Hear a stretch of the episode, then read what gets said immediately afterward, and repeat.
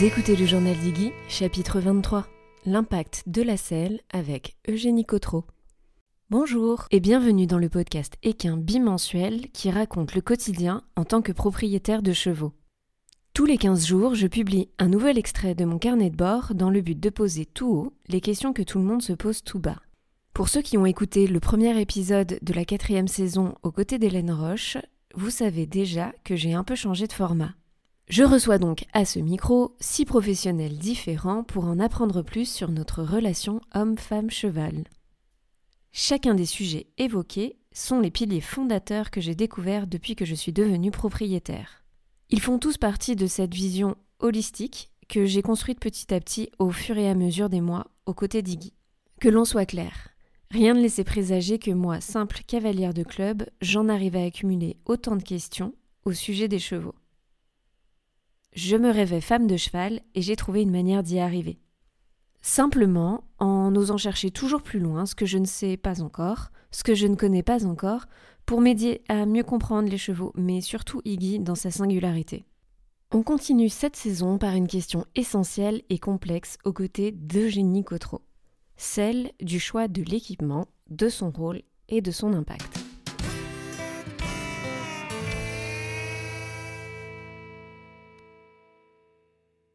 On imagine mal courir un marathon avec une chaussure trop petite ou trop grande, n'est-ce pas?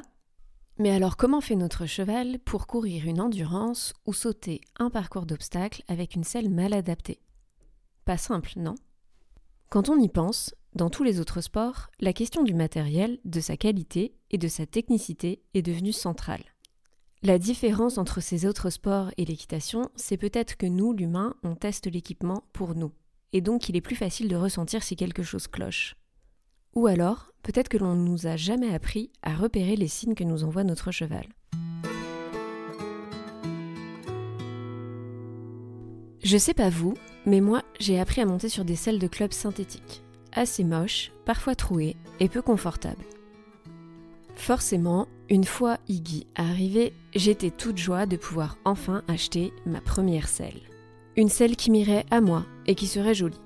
J'en avais presque oublié son principal rôle me permettre de monter Iggy tout en assurant son bon fonctionnement à elle. Parce que oui, en fait, c'est une question que je n'avais jamais eu à me poser avant. Comment savoir si ma selle va à mon cheval? Quand j'ai commencé à fouiller le sujet, les formes, les modèles, les marques et les gammes de prix, je me suis sentie complètement dépassée. Ce qui devait être un moment trop cool était devenu un casse-tête. J'ai vite intégré que ça allait être donc beaucoup plus complexe que prévu. J'ai surtout commencé à me poser beaucoup de questions.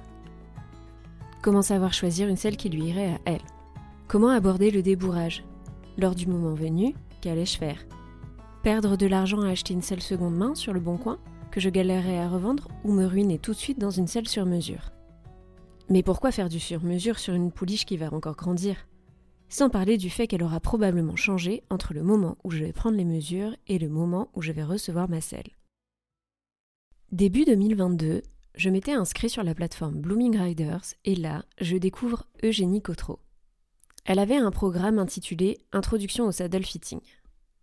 Clairement, je binge-watch toutes les vidéos et je suis aussitôt déçue de l'expérience que je viens de vivre avec le saddle fitter qui était venu me voir. Très concentré sur ma jument, mais pas vraiment, sur notre binôme. Et puis, je regarde autour de moi et je découvre que je suis loin d'être la seule. Je vois d'autres cavalières galérer et faire venir le saddle fitter quatre fois d'affilée pour changer de selle, puis de sangle, puis de tapis, puis encore de selle. La question de la selle est donc une question qui traverse les âges, les périodes, les disciplines, bref, quel que soit le niveau du cheval ou celui du cavalier. Fin du printemps, j'apprends que Génie ouvre une formation grand public et là, je fonce. Je veux comprendre et je veux pouvoir participer à la conversation avec mon prochain saddle fitter. Je vous propose donc aujourd'hui d'aborder ce sujet crucial aux côtés de Génie, parce qu'elle a accepté de me rejoindre à ce micro pour parler de l'équipement. Bonjour Eugénie, merci beaucoup d'être avec moi ce matin et d'avoir accepté ma proposition. Je ne me voyais pas du tout faire un épisode sans ta participation, puisque tu es clairement celle qui m'a ouvert les yeux sur euh, toutes les questions qui concernent euh, le matériel autour du cheval.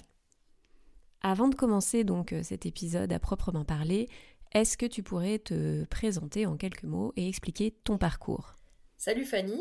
Euh, bah pour commencer déjà, merci de, merci de m'inviter sur ton podcast et euh, de t'intéresser euh, à ce que je propose. alors, comment, comment expliquer mon parcours? Je pense que j'ai un parcours assez classique pour commencer, c'est-à-dire que je suis cavalière passionnée depuis que je suis toute petite, mais quand il a quand il s'agit de... Oula, quand il s'est agi, on va essayer de parler français, euh, quand il s'est quand il, euh, quand il s'est agi de euh, choisir une orientation professionnelle à l'adolescence, on m'a clairement expliqué que les chevaux c'est pas un métier, on n'en vit pas, il vaut mieux que tu assures ton confort matériel et tes revenus financiers et que tu gardes ça comme passion rien de très, enfin voilà, rien de très anormal jusqu'à présent. Oui, oui, ça sonne étrangement familier pour moi aussi. Donc, euh, j'ai suivi en fait euh, un peu la voie de la facilité pour moi, qui était de faire des études de lettres, parce que c'est c'est ce qui me plaisait le plus. Euh, j'ai un rapport à l'effort assez compliqué, j'aime pas me forcer. Donc, même si je rêvais d'être vétérinaire, comme toutes les gamines qui aiment les poneys, euh, quand j'ai compris qu'il allait, enfin que ça passait notamment par des études où il fallait faire beaucoup de maths, euh, j'ai décrété que non, je serais pas vétérinaire. Ça me coûtait trop d'efforts. Et puis euh, donc bon, je fais je fais mes études fac de lettres. et puis je me suis réorientée quand même un peu plus vers le milieu de l'entreprise au niveau du master. Et j'ai commencé une, une carrière dans la gestion de projets marketing et avec mon premier salaire, je me suis acheté un cheval. Directement. Parce que ça devenait, euh, ça devenait impératif. C'était trop, euh, c'était trop compliqué pour moi de ne pas avoir mon cheval. Euh, je... Il me fallait mon cheval.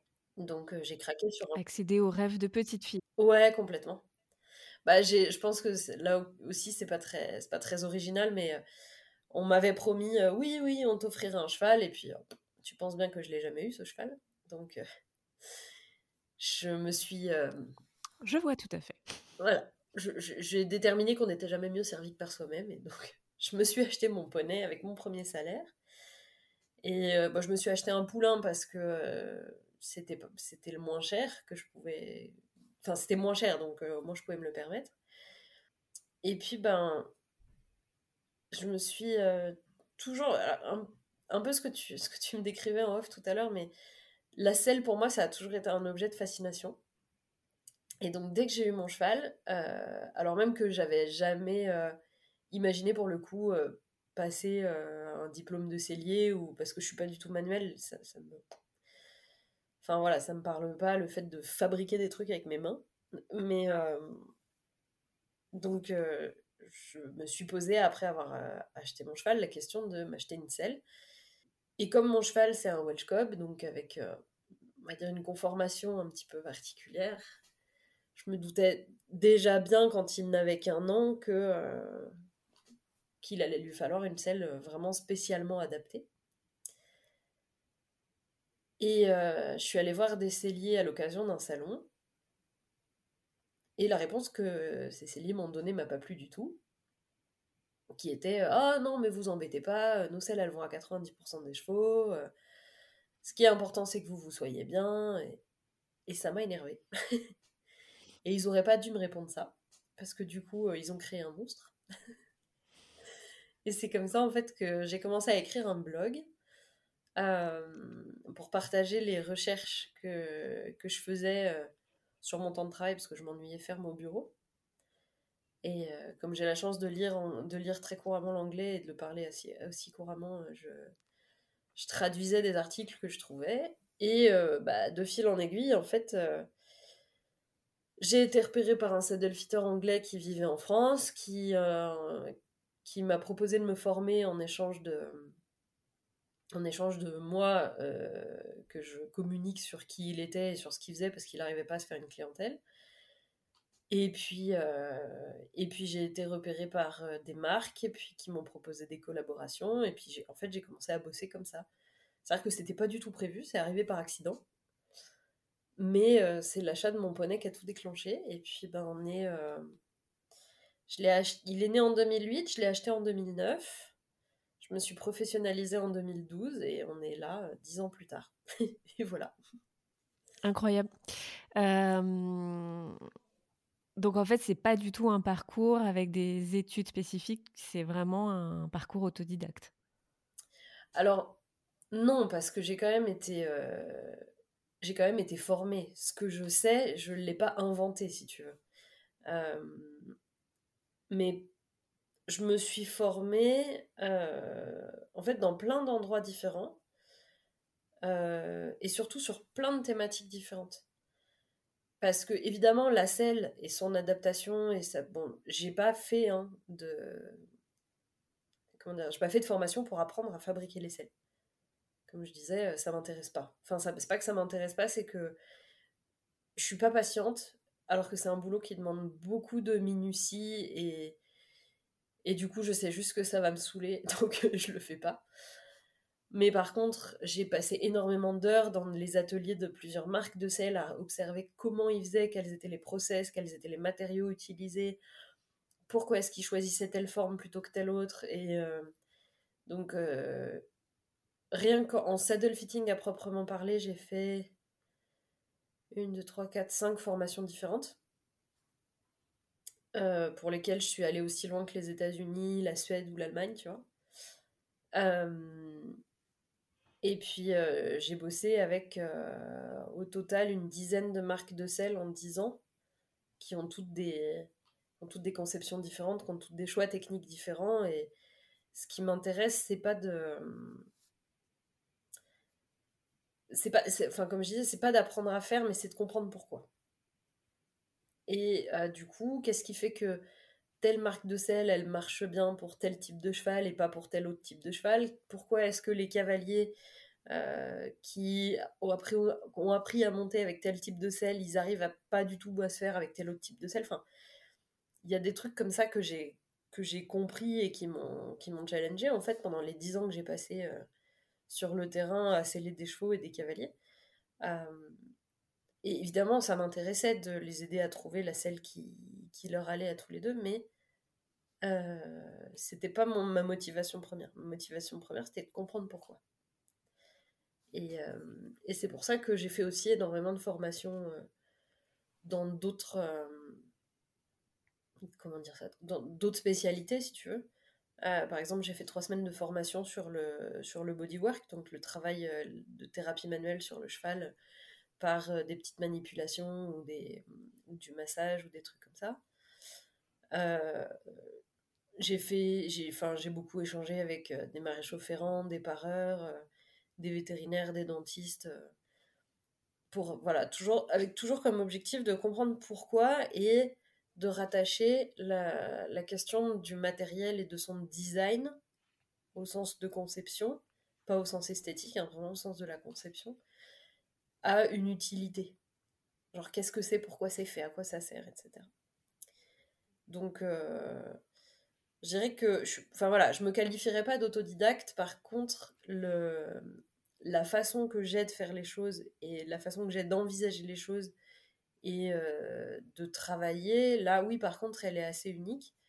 Et c'est ce que je m'efforce de transmettre euh, dans toutes les formations que je fais maintenant.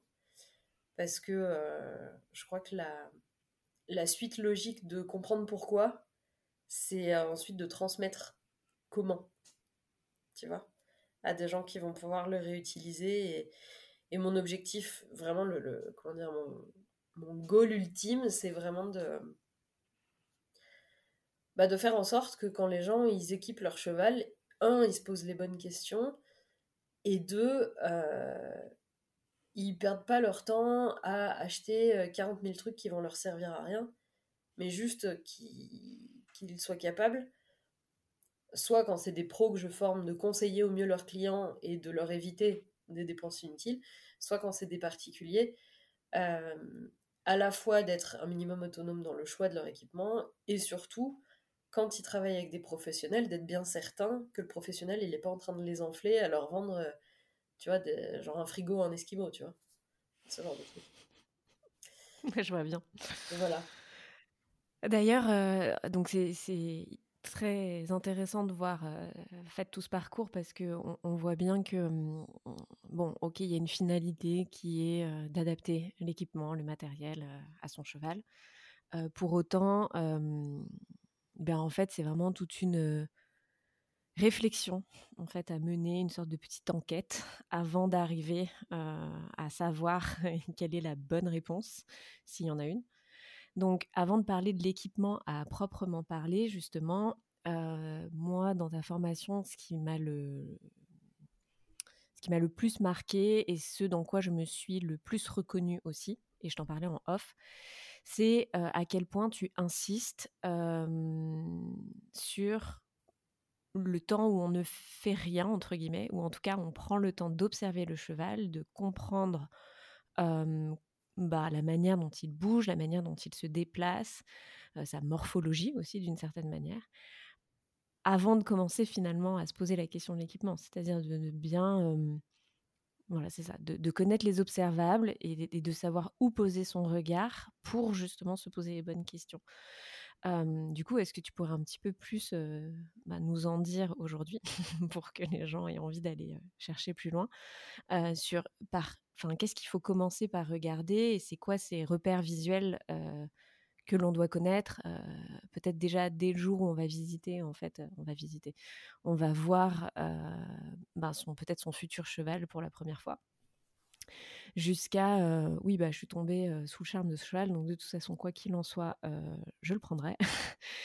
et et du coup, bah, j'ai peut-être pas exactement regardé ce dont j'avais besoin de regarder pour comprendre voilà, comment j'allais l'équiper, lui et moi, pour, bah, pour faire en sorte que notre rêve il aille plus loin. Parce que souvent il y a quand même un désir d'équitation et un désir de cavalier aussi derrière et du coup qui dit équitation et cavalier dit bah voilà équipement et ouais alors je dirais que pour moi en fait il y a deux points que je vais que je vais détailler après mais il y a deux grands points la première chose c'est de savoir où est-ce que le cheval il en est dans son corps et dans sa vie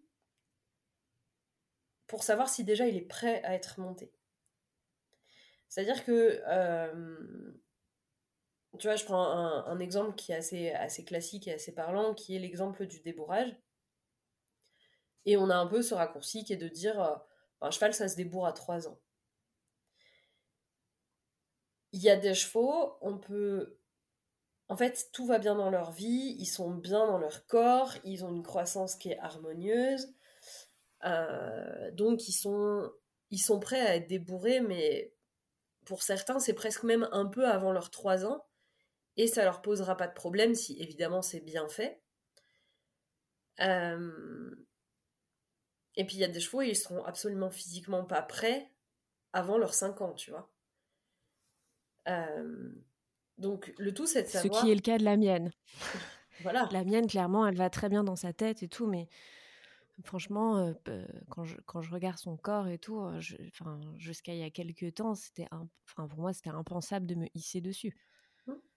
Euh. Ouais, mais ça, c'est. Enfin, ça, c'est. Enfin, c'est super de ta part parce que justement, tu es resté à son écoute, mais on a quand même très très vite tendance à faire le raccourci de bon, bah, il a 3 ans, je le débourre, point, tu vois. Et donc ça, c'est ça voilà, c'est vraiment le premier truc que je vais observer, c'est est-ce que le cheval, il est en état d'être monté? Et c'est autant en état physique que psychologique. Et il y a des chevaux, ils sont prêts dans leur tête, mais ils sont pas prêts dans leur corps. Il y en a d'autres, ils sont prêts dans leur corps, mais ils sont pas prêts dans leur tête.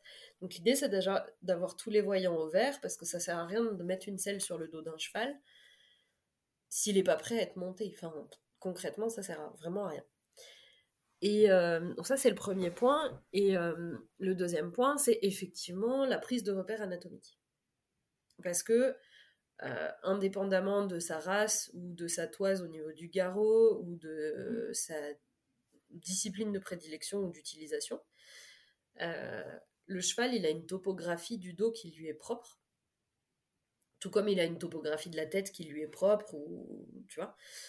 Et euh, il faut apprendre justement à identifier les repères morphologiques et anatomiques qui vont dicter le type d'équipement qu'on pourra mettre dessus. Tu vois, par exemple, un, cheval qui a un dos très très court, euh, donc un dos très court pour moi, c'est un dos qui fait moins de 42 cm de long en surface portante. Euh, bah, tu peux difficilement envisager de lui mettre une selle western parce que souvent elles sont énormes, elles sont hyper invasives, tu vois, au sens où elles prennent beaucoup de place. Et, euh, et pourtant, c'est pas rare de voir ça, tu vois.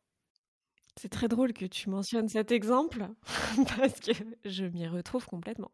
C'est-à-dire que aujourd'hui, j'ai envie de me, reformer en équitation western.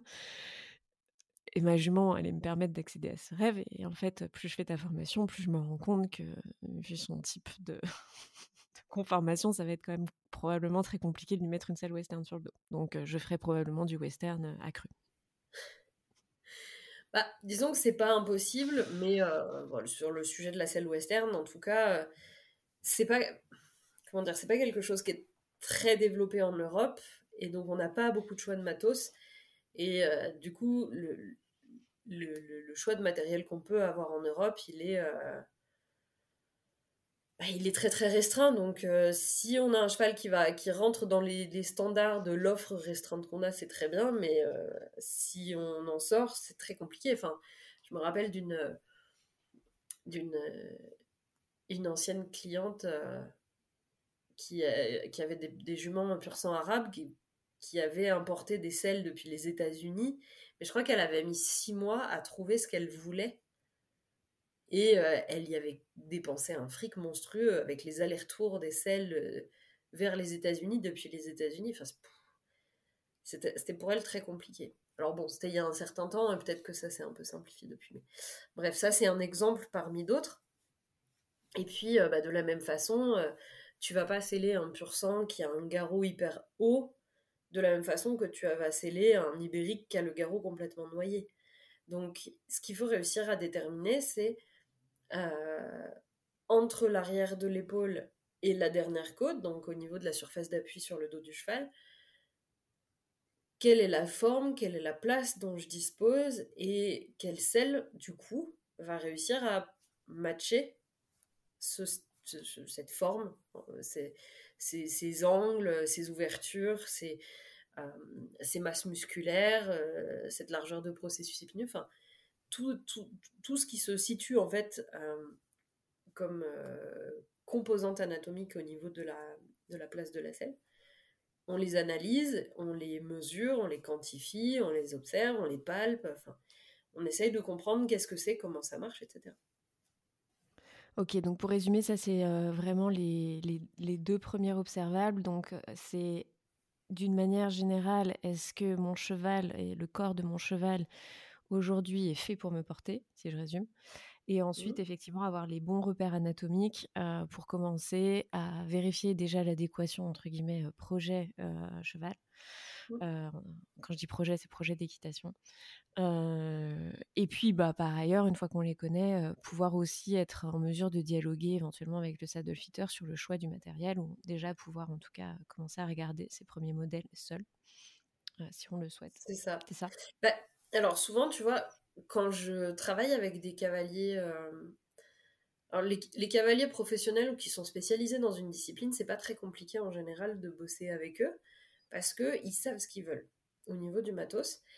Mais les cavaliers amateurs, ils ont vite tendance à s'éparpiller et à avoir plein de projets super chouettes avec leurs chevaux. Mais euh, c'est difficile de savoir une selle, euh, de, pardon, c'est difficile de choisir une selle quand on ne sait pas ce qu'on veut faire. Donc il y a un peu ce truc de, euh, dans mon métier, dans la partie vraiment conseil, de, de, ça va être de, plus que de comprendre les ambitions du cavalier, ça va même être parfois de l'aider à les définir, tu vois. ok, tu me dis que tu veux faire ça, que tu veux faire ça, que tu veux faire ça avec ton cheval, mais euh, trouver une selle qui te permet à la fois d'enchaîner des parcours à 1m20 de faire du tri de bétail et de partir euh, trois semaines en rando sur les plateaux du Vercors, ça me paraît un peu ambitieux. Enfin, disons, c'est des disciplines qui n'ont rien à voir. Donc, qu'est-ce qu'on fait Quelle va être la stratégie d'adaptation du matériel Et qu'est-ce qu'on va, qu'est-ce qu'on va devoir faire pour faire en sorte que tu puisses réaliser malgré tout tes, tes projets avec ton cheval? Il est parlant cet exemple, en fait, dans plein d'autres sports, cette question, euh, en fait, elle saute aux yeux. Typiquement, euh, euh, si tu vas aller chercher une paire de baskets pour faire du running, tu vas pas choisir la même chose si tu comptes faire des marathons sur du bitume de 40 km versus aller faire un, trail en montagne avec des cailloux partout. Et du coup, c'est vrai que, dans notre sport, on va dire, parce que là on parle vraiment de la partie équitante, on a parfois un peu du mal, je trouve, nous, humains, à prendre ce recul pour se dire, mais bah, en fait, c'est un sport, je suis un athlète, mon cheval est un athlète, donc du coup, quel est l'équipement le plus performant pour m'aider à, bah, en fait, faire ce que je compte faire, en fait, tout simplement. On en reparlera un petit peu plus tard, justement, de ça, parce que je, crois que l'humain s'oublie vraiment dans sa pratique aussi du sport et de, et de comprendre ce dont il a besoin pour pouvoir aussi lui évoluer. Et l'équipement en tant que tel, je pense, peut être un pilier pour cette évolution. Complètement. Complètement. Mais ouais, ouais t'as raison. On y reviendra après parce que c'est vraiment important du coup, pour rester sur le cheval, et donc là, on, a parlé de repères visuels. Je pense qu'il y, a un point dans lequel, alors sans divulguer bien sûr tout le contenu de la formation, mais qui est très important, qui pour moi, c'était vraiment des mots que je lisais. J'avais un peu du mal à les comprendre, ou en tout cas à, être capable de les appliquer correctement dans une phrase, dans ma tête, c'est la différence entre vraiment la locomotion, la conformation et la posture. Parce que je mmh. pense que de bien comprendre les trois, c'est ce qui permet ensuite pour nous, humains, de se dire, OK, voilà les points d'attention que je dois connaître et voilà ce que je dois surveiller justement en vue de vouloir faire ci ou de vouloir faire ça avec mon cheval. Ouais. Alors, effectivement, c'est des notions qui sont souvent assez mal manipulées. Euh, la conformation, c'est une donnée qui est purement métrique, je dirais. En gros, c'est la façon dont euh, le corps, donc le corps, le corps d'un cheval, il est toujours composé pareil. Enfin, il a toujours une colonne vertébrale, un thorax, quatre membres. Bon, bah, sauf s'il a eu un problème. on va parler du, on va parler du cheval standard. Puis une crinière et une queue. Donc la conformation, c'est la, la, comment dire, les, les, mesures spécifiques que vont avoir les membres et le dos et tous les segments qui composent l'animal. Et là, je parle, on parle du squelette, mais ça peut être aussi euh, tout simplement, euh, bah, est-ce que le cheval, il a euh, des plus ou moins gros poumons, un plus ou moins gros cœur, etc. donc c'est tout ce qui tout ce qui relève de l'organisation du corps de façon intrinsèque. Donc ça va être, bah, je sais pas, un cheval qui a des petits pieds ou des gros pieds, un cheval qui a une, grosse croupe ou une croupe très courte, un cheval qui a des jarrets épais ou des jarrets fins, voilà, toutes ces, données-là. La posture, ça relève plutôt d'une notion d'attitude. Une attitude, c'est une posture, c'est la façon dont on se tient. Et donc forcément, euh, la posture, elle va venir nuancer la conformation. C'est-à-dire que la conformation, c'est un peu l'état zéro. Et la posture, elle peut faire en sorte qu'une bonne conformation se dégrade euh, parce qu'il y a un manque de, y a un manque de travail musculaire, il y a un manque de tonus musculaire. C'est un exemple, hein, c'est pas que du tonus musculaire. La posture, elle peut aussi être influencée par, euh, l'état viscéral. si le cheval, il a, il a mal au bide, par exemple, il va se tenir d'une façon qui fait que son ventre ne euh, sera pas trop sollicité, mais du coup, bah, ça va forcément se répercuter sur d'autres endroits de son corps. Donc la posture, elle peut être dégradée ou elle peut être optimisée. C'est-à-dire qu'on va euh, justement par euh, la sensation de bien-être dans son corps, que ce soit justement au niveau du, fonctionnement interne des organes, etc., mais aussi par le mouvement, parce que le mouvement, c'est une composante qui est euh, essentielle, en fait, tout simplement, au vivant. Euh, par une, en fait, par une bonne hygiène de vie, à plein, plein, à plein d'égards différents, une posture, on peut l'améliorer. Et donc la, conformation et la posture, elles sont souvent assez entremêlées et je dirais même parfois même difficiles à distinguer qu'est-ce qui relève d'une donnée purement conformationnelle ou d'une donnée purement, enfin, ouais, d'une donnée purement posturale? Et c'est assez à la fois difficile et en même temps essentiel de savoir faire la part des choses entre les deux quand on choisit du matos d'équitation. Parce que par exemple, un cheval qui a mal au ventre, il va creuser le dos. Et s'il creuse le dos, bah, la selle qu'on va choisir quand il a mal au ventre, quand il aura plus mal au ventre et qu'il remontera son dos, bah, ça se trouve, la selle, elle posera mal dessus. Tu vois.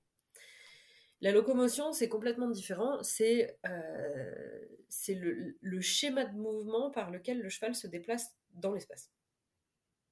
Donc, euh, la locomotion classique du cheval, elle est distinguée en trois allures qui sont le pas, le trot et le galop, euh, qui sont caractérisées à la fois par des schémas euh, différents de poser des membres au sol qui lui permettent de se déplacer, et aussi par des vitesses. Techniquement, le pas est plus lent que le trot, qui lui-même est plus lent que le galop, mais il y a des chevaux qui galopent moins vite que certains ne peuvent marcher, ou des trucs comme ça. Et ça, après, ce qui va, la, vitesse, euh, c'est qu'une seule des composantes. Parce que euh, ce qui compte, c'est vraiment ce, pattern de poser des pieds au sol pour déterminer à quelle allure se déplace le cheval. Donc, euh, la locomotion, elle, elle peut être influencée par la posture, c'est-à-dire qu'un cheval qui se tient plus ou moins bien, eh ben, il va avoir une qualité de locomotion qui va être plus ou moins bonne. Et ça peut aussi être euh, nuancé par d'autres euh, euh, d'autres aspects qui vont relier en fait, on va dire les fonctions cognitives et psychologiques du cheval à son déplacement dans l'espace, qui relèvent de la psychomotricité ou de la, proprioception par exemple. On en, on en parle de plus en plus, autant chez l'humain que chez l'équin d'ailleurs mais euh, l'amélioration de la locomotion par le développement des qualités psychomotrices et, j'ai perdu le mot. Proprioceptive. voilà. Euh, euh, c'est quelque chose. Enfin, c'est quelque chose qui est vraiment, on va dire, peut-être un peu trop à la mode aujourd'hui, mais qui n'est carrément pas à négliger, quoi. Voilà ces grandes notions. Ok. C'est hyper intéressant parce que ça veut dire que, donc, j'essaie de résumer euh, vraiment euh, en, deux phrases. en fait, la conformation, elle est ce qu'elle est, euh, alors que la posture, elle n'est pas figée. Donc, ça. veut dire, ça c'est ça, hein C'est ça. Je dis pas de bêtises là. Ok, parfait. donc, en fait, ça veut vraiment dire qu'en prenant conscience de ce qui euh, et de l'un ou de l'autre, on va pouvoir venir travailler la posture pour euh, en fait atteindre un idéal euh, que l'on veut dans notre travail ou en tout cas permettre aussi à son cheval de se sentir mieux dans son corps. Une fois de plus par rapport à ce que l'on en attend. donc ça veut bien dire qu'à l'instant T, si on est capable de, noter ces observables et de se faire aider, hein, on n'est pas obligé de le faire tout seul, on va pouvoir décider ou pas de s'équiper à cet instant T ou pas. C'est-à-dire, et, là, et là, en plus, ça, pour moi, ça ne, je reboucle avec la question du débourrage, mais ce n'est pas forcément que à ce moment-là dans la vie du cheval. un cheval qui est au repos depuis des années et qui pour autant qu'on a envie de remettre petit à petit au travail, ou je pense par exemple à des poulinières qu'on poulinait pendant un certain temps et qui n'ont pas forcément travaillé, ou qu'on veut remettre, bah, en fait, il faut se dire, ok, qu'est-ce qui est de la conformation, de la posture fait, euh, qui a été prise parce que ça fait des années justement qu'on ne demande rien. Ah, c'est peut-être pas le bon moment pour m'équiper, je vais faire les bases, c'est-à-dire euh, du travail à pied.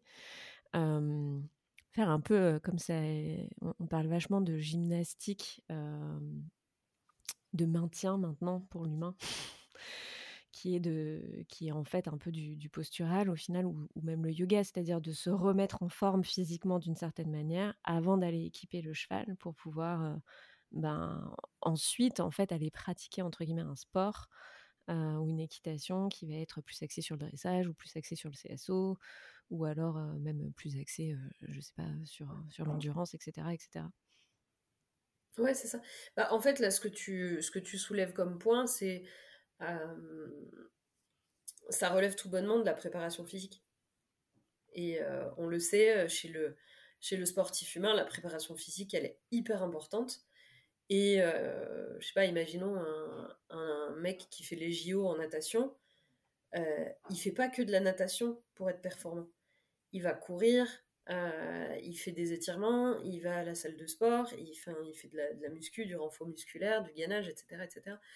Et chez le cheval, c'est un peu... Euh, c'est un peu le problème, c'est que cette notion de préparation physique, euh, elle a été...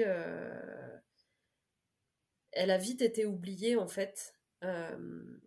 alors que, chez, on regarde chez les, genre chez les anciens, la notion de euh, de, travail dans ce qu'on appelait l'école des aides, puis la basse école, c'était fondamental euh, chez n'importe quel cheval avant qu'on le spécialise, que ce soit dans le complet ou, dans, le, CSO. Euh, et tout le, travail de, dressage de basse école, en fait, c'est juste des, des, gammes de répétitions pour que le cheval apprenne à utiliser son corps dans différents équilibres et qu'on vienne chercher le renforcement musculaire de tel ou tel groupe de muscles, de tel ou tel posture, etc. Donc, euh, tout ce travail-là, il se fait à cheval, mais évidemment, il se prépare à pied. Et euh, aujourd'hui, je trouve que c'est bien parce qu'il y a de plus en plus de personnes qui en prennent conscience. Mais moi, ça m'est arrivé assez fréquemment. Enfin, ouais, si, quand même. Ça m'est arrivé assez fréquemment de dire écoutez, pour moi, votre cheval, il n'est pas prêt à être monté là. Donc, ce serait bien que euh, en fait ça sert à rien que je vienne tout de suite maintenant pour vous trouver une selle parce que bah il a été arrêté X mois et donc là tout de suite maintenant vous voulez le remonter mais ça sert à rien de le remonter maintenant. Travaillez-le pendant un mois ou deux à la longe, longue graine, enfin faites ce que vous voulez mais faites-le à pied. Remettez-le remettez en état, remettez-le en souffle. Euh, s'il faut, faites-lui perdre du poids, travaillez avec une nutritionniste. Euh, clairement, dans sa posture, on voit qu'il a mal au bide, faites-le voir au vétérinaire. En gros, faites en sorte de préparer son corps au fait d'être monté. Mais si moi je travaille aujourd'hui dessus et que je vous vends une selle ou que je vous adapte une selle, vous paierez mon intervention pour rien parce que juste c'est pas le moment. Donc ouais, cette notion de préparation physique en amont, elle est cruciale. Et c'est un point hyper important parce que quand on passe de cavalier à propriétaire, on n'a pas forcément toujours cette notion en tête, tout simplement parce que bah, le... c'est pas toujours le rôle du poney club. Alors je sais pas si on peut parler de rôle, mais en tout cas, ce n'est pas forcément le lieu où on apprend à faire ça. et, et, pour autant, quand on devient propriétaire, bah, à moins de monter son équipe et autour de nous, euh, et d'en prendre conscience, finalement, on doit jouer et le rôle du préparateur physique et le rôle euh, ben, du responsable du cheval, puis le rôle ah du cavalier, etc., etc.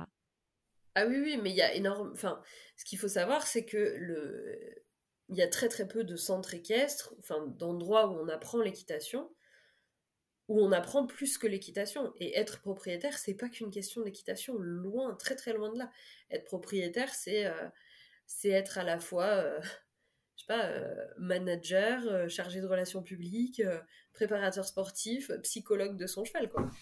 Je, crois que c'est d'ailleurs toute la logique derrière, enfin la volonté et la logique derrière ce podcast, c'est aussi de pouvoir aider tous ces gens qui deviennent propriétaires à bien se rendre compte que alors après, il y a bien sûr une question d'ambition, de qu'est-ce qu'on a envie de faire et où est-ce qu'on a envie de mener sa relation, sa pratique, etc., etc. Mais le rôle du propriétaire est fondamentalement complètement différent du rôle du cavalier et il n'y a pas d'école pour se préparer. Donc en fait, on plonge un peu dans le bain et on se dit ok, voilà. Donc là, il faut que je pense à ça, là, il faut que je pense à ça, là, il faudrait que je pense à ça. Et effectivement, la préparation physique est par contre pour moi hyper importante parce que effectivement en club elle est assurée normalement par d'autres personnes donc c'est toute une, une étape que l'on ne voit pas nous on arrive on est super content une demi-heure avant notre prise ok on brosse notre cheval etc on fait un peu de grooming mais Mais notre cheval, il a été préparé, et il est préparé par plein de gens en fait pour qu'on puisse faire notre heure de, pratique. Et ça, parfois en fait on l'occulte complètement parce qu'en fait on ne le voit pas, on n'y assiste pas. Et du coup on peut pas, enfin c'est plus difficile de le reproduire, enfin déjà de le concevoir puis de le reproduire. Donc de vraiment s'accompagner de professionnels qui vont nous apprendre à observer notre cheval et à nous expliquer comment faire, c'est c'est un peu un indispensable si on veut vraiment avoir une pratique de l'équitation en fait avec son cheval. Bah, concrètement, quand tu montes en centre équestre, ce que tu. En fait, c'est même pas. Enfin, t'apprends l'équitation, mais tu consommes de l'équitation. Et le cheval, c'est juste l'instrument de l'équitation, c'est tout.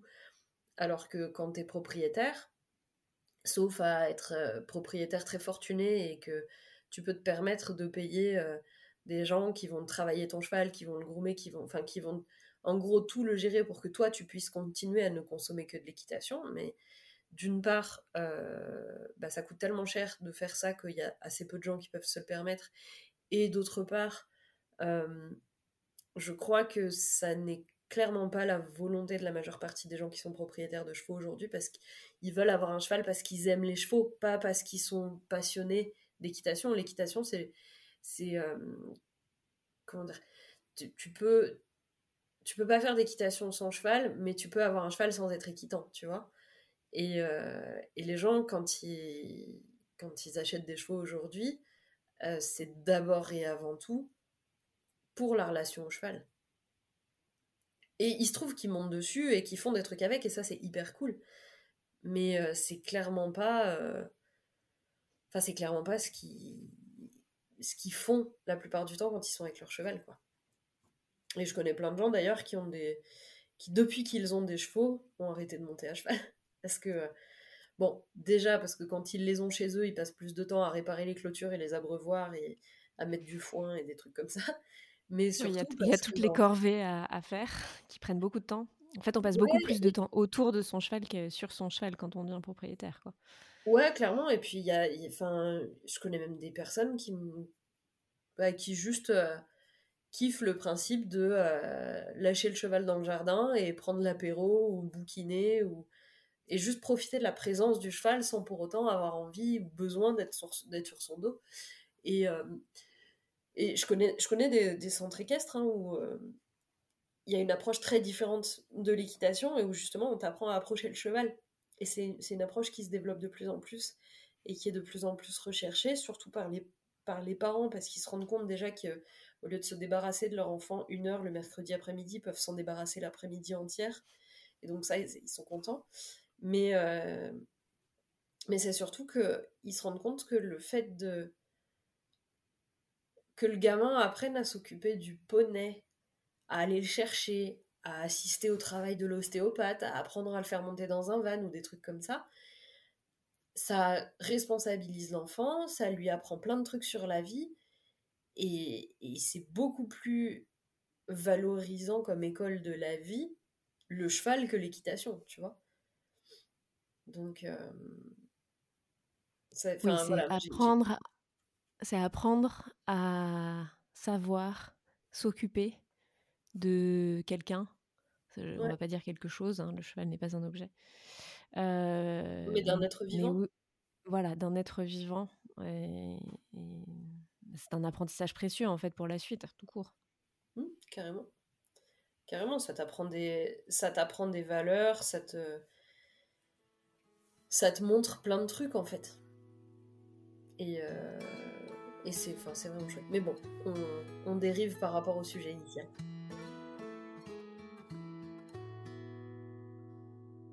Pour toutes celles et ceux qui chercheraient un moment pour faire une pause, le voici.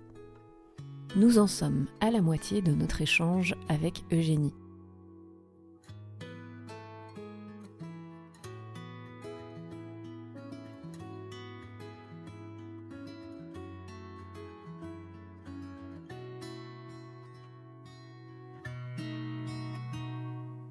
Mais pour toutes celles et ceux qui souhaiteraient continuer sans s'arrêter, c'est reparti.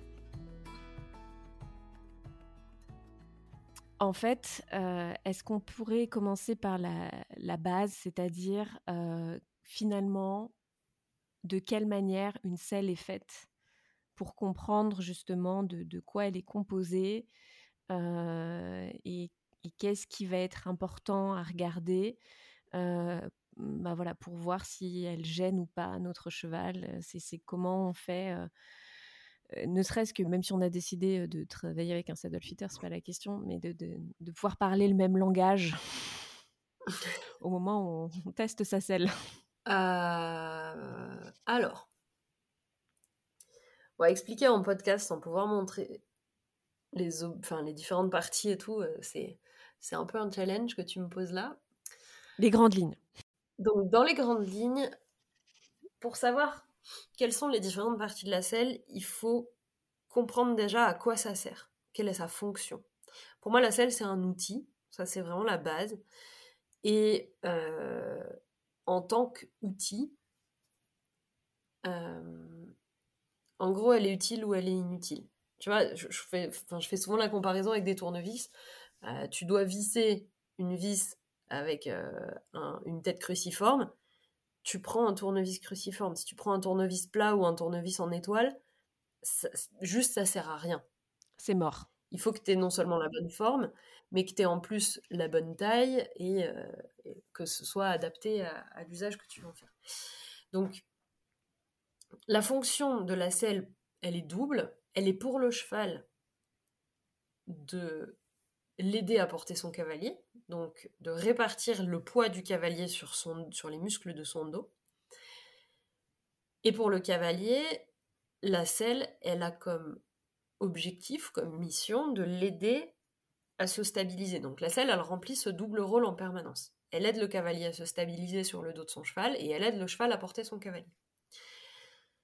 Et euh, si on se place du point de vue de l'ergonomie, une selle, c'est une orthèse, donc c'est une, structure externe qui est, euh, qui est façonnée et adaptée pour remplir une fonction. Une orthèse, c'est quasiment jamais quelque chose de souple. Une orthèse, souvent, c'est rigide. Tu vois, par exemple, tu te fais une entorse de la cheville, on te fait une petite botte en plastique. Si tu pars du principe que euh, tu dois stabiliser le corps du cavalier sur le corps du cheval qui est en mouvement permanent. Il faut amener un élément de stabilité, donc une forme de rigidité.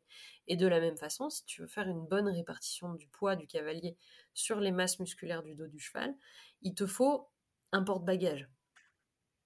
Et un porte-bagages sur un vélo, c'est jamais mou, c'est pareil. Donc, si tu veux, euh, pour moi, on évacue assez rapidement d'emblée tout ce qui est tapis, tapis euh, de montacru et, et selle sans arçon, au sens où euh, la fonction de répartition du poids et de stabilisation est bien moins efficace que quand on a un arçon rigide.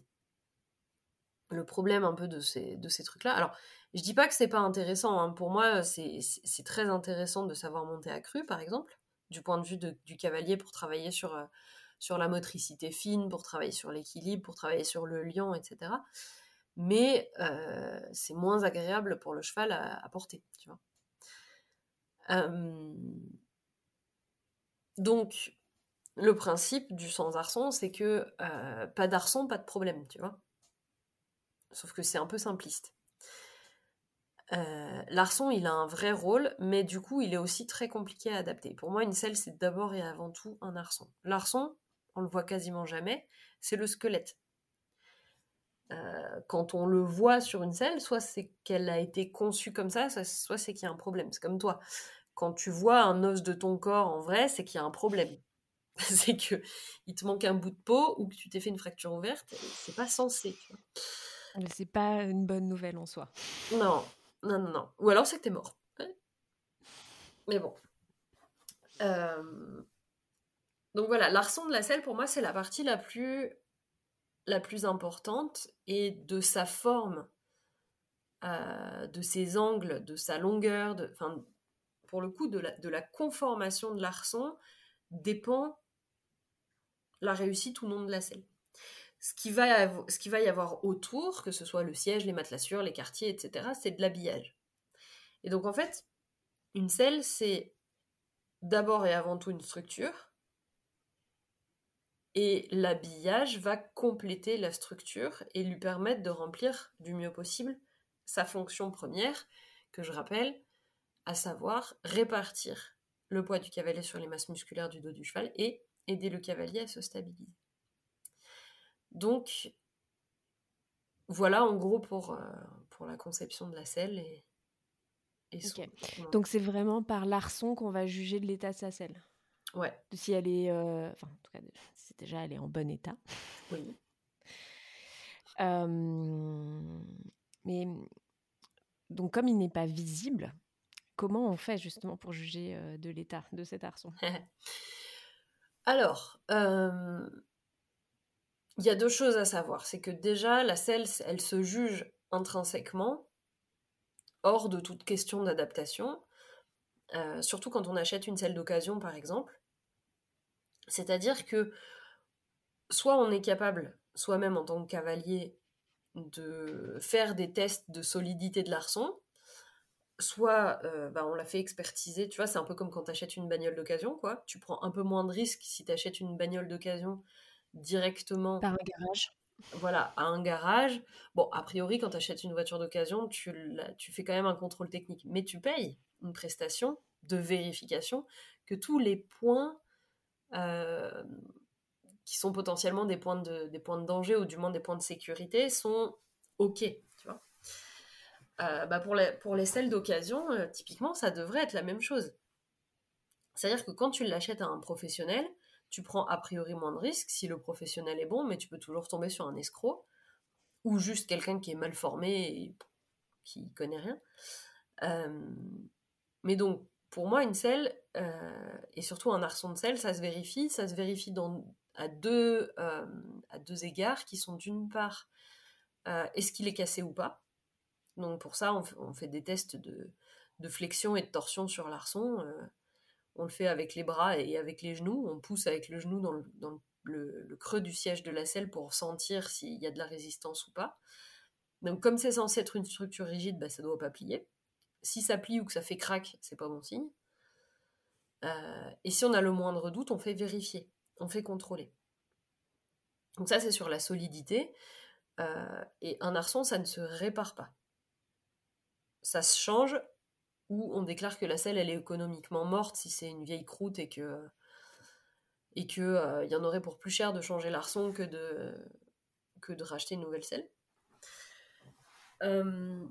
Euh, et le deuxième truc, c'est est-ce que l'arçon il est droit ou est-ce qu'il est voilé tordu, vrillé? Parce que ça, ça peut arriver aussi avec l'utilisation. Euh, que, bah, que l'arçon devienne complètement dissymétrique et, que du coup, bah, il soit plus bon à l'usage. Et là encore, c'est pareil. Ça se redresse pas, un arçon voilé, ça se change. Du coup, ça veut dire que, hum, on je continue sur l'arçon, euh, il y a plusieurs matières euh, qui sont utilisées aujourd'hui pour les arçons. Euh, si tu parles de voilé, je suppose que c'est qu'on a probablement encore des arçons en bois. Bah, tu peux aussi tordre un arçon en plastique. Hein. c'est quoi les principales matières justement de l'arçon? Euh, tu vas voir. disons que la, matière principale d'un point de vue classique, c'est le, bois lamellé collé. Et puis après, de plus en plus, les fabricants utilisent des, des matériaux synthétiques, que ce soit du, des composés carbone, du kevlar, du plastique. Et puis les plastiques, ça, plastique, ça veut tout et rien dire en fait. Un plastique, c'est un composé pétrochimique, tu vois. Donc ça peut être des polymères avec euh, différentes propriétés mécaniques et, chimiques qui font que ça va se comporter de telle ou telle façon. Ça peut être de la résine aussi, ça peut être de la fibre de verre, les matériaux qu'on peut qui, ont une certaine rigidité et qu'on peut façonner. Donc euh, ça c'est vraiment des choix selon les fabricants euh, et selon ce qu'ils cherchent à obtenir comme résultat parce qu'en fonction des propriétés mécaniques de tous ces matériaux, euh, bah, il y il y a des incidences sur le comportement de l'arçon entre le cavalier et le cheval, et donc il y a une incidence sur la communication que tu établis entre le cavalier et le cheval. Voilà, c'est vraiment hyper technique, donc on va pas creuser plus loin. Mmh. Mais euh, voilà, ce qu'il faut retenir, c'est que il y a plein de matériaux possibles qui existent, qui ont des comportements différents et qui correspondent plus ou moins bien à tel ou tel usage et à tel ou tel type de... On, va, on en revient toujours au même, hein, de, de, communication et de ressenti entre le cheval et son cavalier. Ok. du coup, est-ce qu'une selle peut devenir trop vieille? Ouais, C'est-à-dire si une selle a 30 ans, mais que l'arçon est toujours en bon état, est-ce qu'on peut considérer que c'est une vieille selle? Est-ce que, enfin, je veux dire, est-ce qu'elle, est-ce qu'elle, est-ce qu'elle, oui, c'est ça. Est-ce qu'elle peut devenir trop vieille et, par trop vieille, j'entends vraiment à un moment donné, ben voilà, savoir que on prend un risque à l'utiliser ou à la racheter. Justement, on a parlé de celle d'occasion. ou bah parce que sa conception a été faite à une époque où il n'avait peut-être moins de connaissances et qu'elle est peut-être plus adaptée, on va dire, à, ce qu'on sait aujourd'hui et à assurer les, deux fameuses fonctions dont tu as parlé, qui sont la répartition du poids du cavalier sur les muscles du cheval et assurer la stabilité de ce cavalier. Je pense à vraiment euh, vieillir celle. C'est une, vaste, c'est une vaste question et euh, je te dirais qu'il n'y a pas vraiment de, il y a pas, il y a pas de réponse facile à ça. Euh, mais pour moi, plus qu'une question de vieillesse, je te parlerais plutôt d'une question d'obsolescence. Ok. Tu, tu, fais la différence Oui, oui, complètement. C'est pas une question d'âge en fait. Tu as des, as des selles qui ont 40, 50, 60 ans, dont la structure est encore parfaite et qui, moyennant un petit relifting des, des on va dire des, des, composantes qui peuvent avoir tendance à s'user le plus rapidement, qui sont euh, généralement les contre-sanglants et les matelassures. On va dire que c'est les parties consommables de la selle qu'il faut, euh, qu'il faut changer assez régulièrement. Euh, mais si les matériaux de base sont bons et sont sains, il n'y a, pas, a pas de problème. Et à l'inverse, tu vois, aujourd'hui, bah, dans la sellerie, c'est un peu comme dans tous les secteurs de manufacture. Euh, pour inciter les gens à racheter, ils font des trucs qui sont moins solides et qui durent moins longtemps. Tu vois, j'ai travaillé avec des cavaliers pros, euh, des mecs qui montaient 10 chevaux par jour. En un an, leur selle, elle était défoncée. Il y avait des trous dans les quartiers, et c'est des selles d'une valeur de 4 ou 5 000 balles. Hein. Mais c'est juste que... Euh, le choix des matériaux... Le, choix des, le choix des matériaux, il n'est pas il est fait selon un critère de production qui n'est pas un critère qui me correspond à moi dans ce que je vais rechercher. Moi, je suis plutôt en mode développement durable, tu vois, donc j'aime bien euh, travailler sur des produits de qualité dont je sais qu'ils vont durer dans le temps et tu vas faire une fois un investissement peut-être, mais par contre, euh, comme disait ma grand-mère, on n'est pas, tu vois, genre on n'est pas assez riche pour se permettre de payer des trucs pas chers, tu vois, qui vont du coup pas durer. Mais aujourd'hui, dans la sellerie, c'est même plus vrai parce que tu vas payer des trucs très chers et malgré tout qui durent pas. Donc c'est un peu des... En fait, ça dépend complètement de euh, la philosophie derrière la fabrication. Est-ce que tu es sur quelqu'un qui va te faire de l'obsolescence programmée ou pas, de façon volontaire? Et est-ce que tu es sur un cellier qui va utiliser des matériaux sur lesquels il va favoriser soit le côté durable et la longévité, la robustesse, soit au contraire euh, un truc un peu, un peu fin, un peu joli, mais du coup qui serait un peu fragile et, et là, encore une fois, je te dirais que chacun voit midi à sa porte du point de vue du consommateur, parce qu'il y a des gens que ça dérange absolument pas, tu vois, d'avoir des trucs qui sont très jolis mais qui sont fragiles et qui durent pas. Mais ce qu'il faut quand même se rappeler, c'est que la selle, elle est soumise à des, euh, torsions, à des pressions, euh, à des frictions qui sont hyper fortes. Euh, euh, et, du coup, bah, c'est un objet, à mon sens, qui doit quand même avoir une certaine robustesse. Et tu vois, qu'on parle de cuir ou de matériaux synthétiques, euh, pour les matériaux de revêtement en tout cas, euh, il y a vraiment différentes qualités, quoi. Et moi, c'est un truc auquel j'ai toujours fait très attention quand je choisissais des, des partenaires commerciaux, donc des celliers dont j'allais proposer les produits à mes clients. c'était de c'était qu'il fallait que ce soit solide et que ce soit robuste. Et tu vois, il y avait même des, il y avait même des, marques qui proposaient plusieurs gammes de cuir. Et il y avait des gammes de cuir que je déconseillais explicitement à mes clients en disant Je suis désolée, mais ça, ça tient pas dans le temps. Donc, voilà. C'est. Euh, encore une fois, chacun voit midi à sa porte. C'est des, des modes de consommation, c'est des modes de, c'est des modes d'utilisation et on choisit. Ok. Ce qui veut dire qu'en fait, finalement, la manière dont on fait les selles n'a pas forcément méga évolué, c'est plutôt la manière dont on choisit les matériaux et nous, notre manière de savoir comment adapter la selle en fait au cheval qui a surtout évolué. Si tu veux, pour moi, en termes de, en termes de design, de conception et même de, on va dire, de process manufacturier au niveau des selles, euh, la sellerie, elle est bloquée quelque part entre 92 et 95, tu vois. 1992 et 1995. C'est-à-dire que clairement, on a 30 ans de retard. Il y a des process manufacturiers qui sont mais juste hallucinants de, non-évolution, quoi. Euh, pourquoi, comment Je pense que euh, le fait que ce soit une industrie qui est d'abord et avant tout traditionnelle, c'est euh, ça fait que ça évolue pas. Et pourtant, je te dirais que paradoxalement, certaines des selles que j'ai vues qui allaient le mieux à des chevaux et à des cavaliers, c'est parfois des selles qui avaient 30, 50 ou même 100 ans, tu vois. Pourquoi? Parce qu'il y a 100 ans, et je pense, tu vois, notamment aux selles, ce qu'on appelle les selles d'officiers ou les selles d'armes, euh, qui étaient utilisées du coup, euh, on va dire fin 19e, début 20e. Euh, c'est des selles qui étaient faites pour des militaires qui faisaient des campagnes à cheval et donc qui passaient des heures et des heures et des jours et des jours et des semaines et des semaines à cheval. Et ils avaient un cheval par bonhomme. Et le cheval, il devait être capable physiquement de tenir pendant tous ces kilomètres avec le mec sur le dos et tout le barda, etc.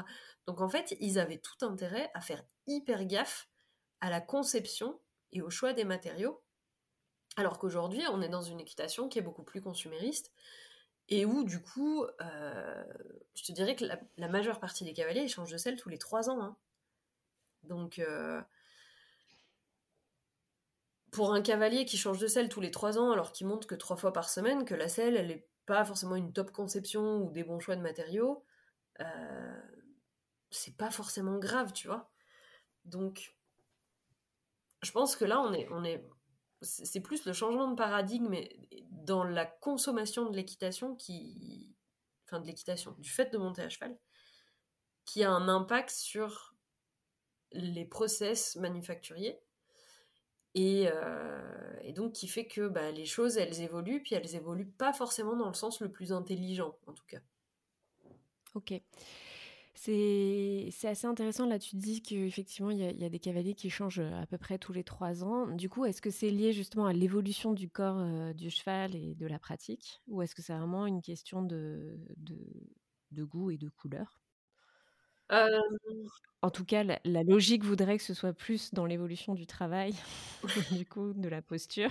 Si l'être humain était un être de, de, pure logique et de pure rationalité, ça se saurait. Non, je dirais que le, fait de changer de selle, il est souvent, il est souvent plus motivé par l'évolution du couple, que ce soit là, je dirais que c'est assez indifférent que ce soit entre euh, une évolution, on va dire, morphologique ou une évolution en termes de comment dire, de technique, de recherche technique et de niveau de progression dans, dans le sport équestre. Euh, je dirais que c'est quand même plus souvent ça qui motive les changements de selle que euh, juste la selle qui est devenue trop vieille. Il y a un autre truc qui est que euh, on est quand même toujours à vouloir faire mieux en tant que cavalier, tu vois. Et donc on se dit, quand on a un peu fait le tour, d'une selle en termes de, des sensations qu'elle peut nous apporter et tout, on, a un peu aussi tendance à se dire, oh bah je changerais bien pour voir si en essayant tel ou tel, ou tel nouveau design, nouvelle marque, machin, je peux pas moi avancer et évoluer dans mon équitation.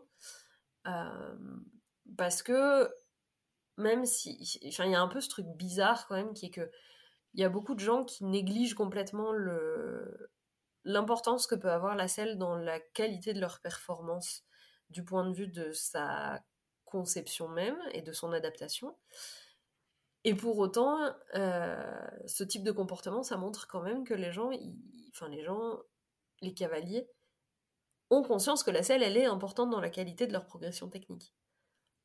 Mais c'est juste que souvent, ils se, ils se focalisent pas sur les bons trucs. Et ça, pour moi, c'est un manque de, c'est un manque d'éducation et de recul sur euh, qu'est-ce qu'une selle peut faire pour moi. Enfin, une selle, je parle d'une selle, mais ça peut être ça peut être une embouchure, ça peut être un bridon, ça peut être une sangle. Et quand tu vois la diversité des offres de, conception qui sont proposées et euh, toutes ces pseudo-innovations qui sortent toutes les quatre matins avec euh, la nouvelle tétiercie, la nouvelle muserolle ça, la nouvelle sangle truc, euh, tu te dis que les, les fabricants ont quand même bien compris ce qui poussait les cavaliers à passer à l'achat.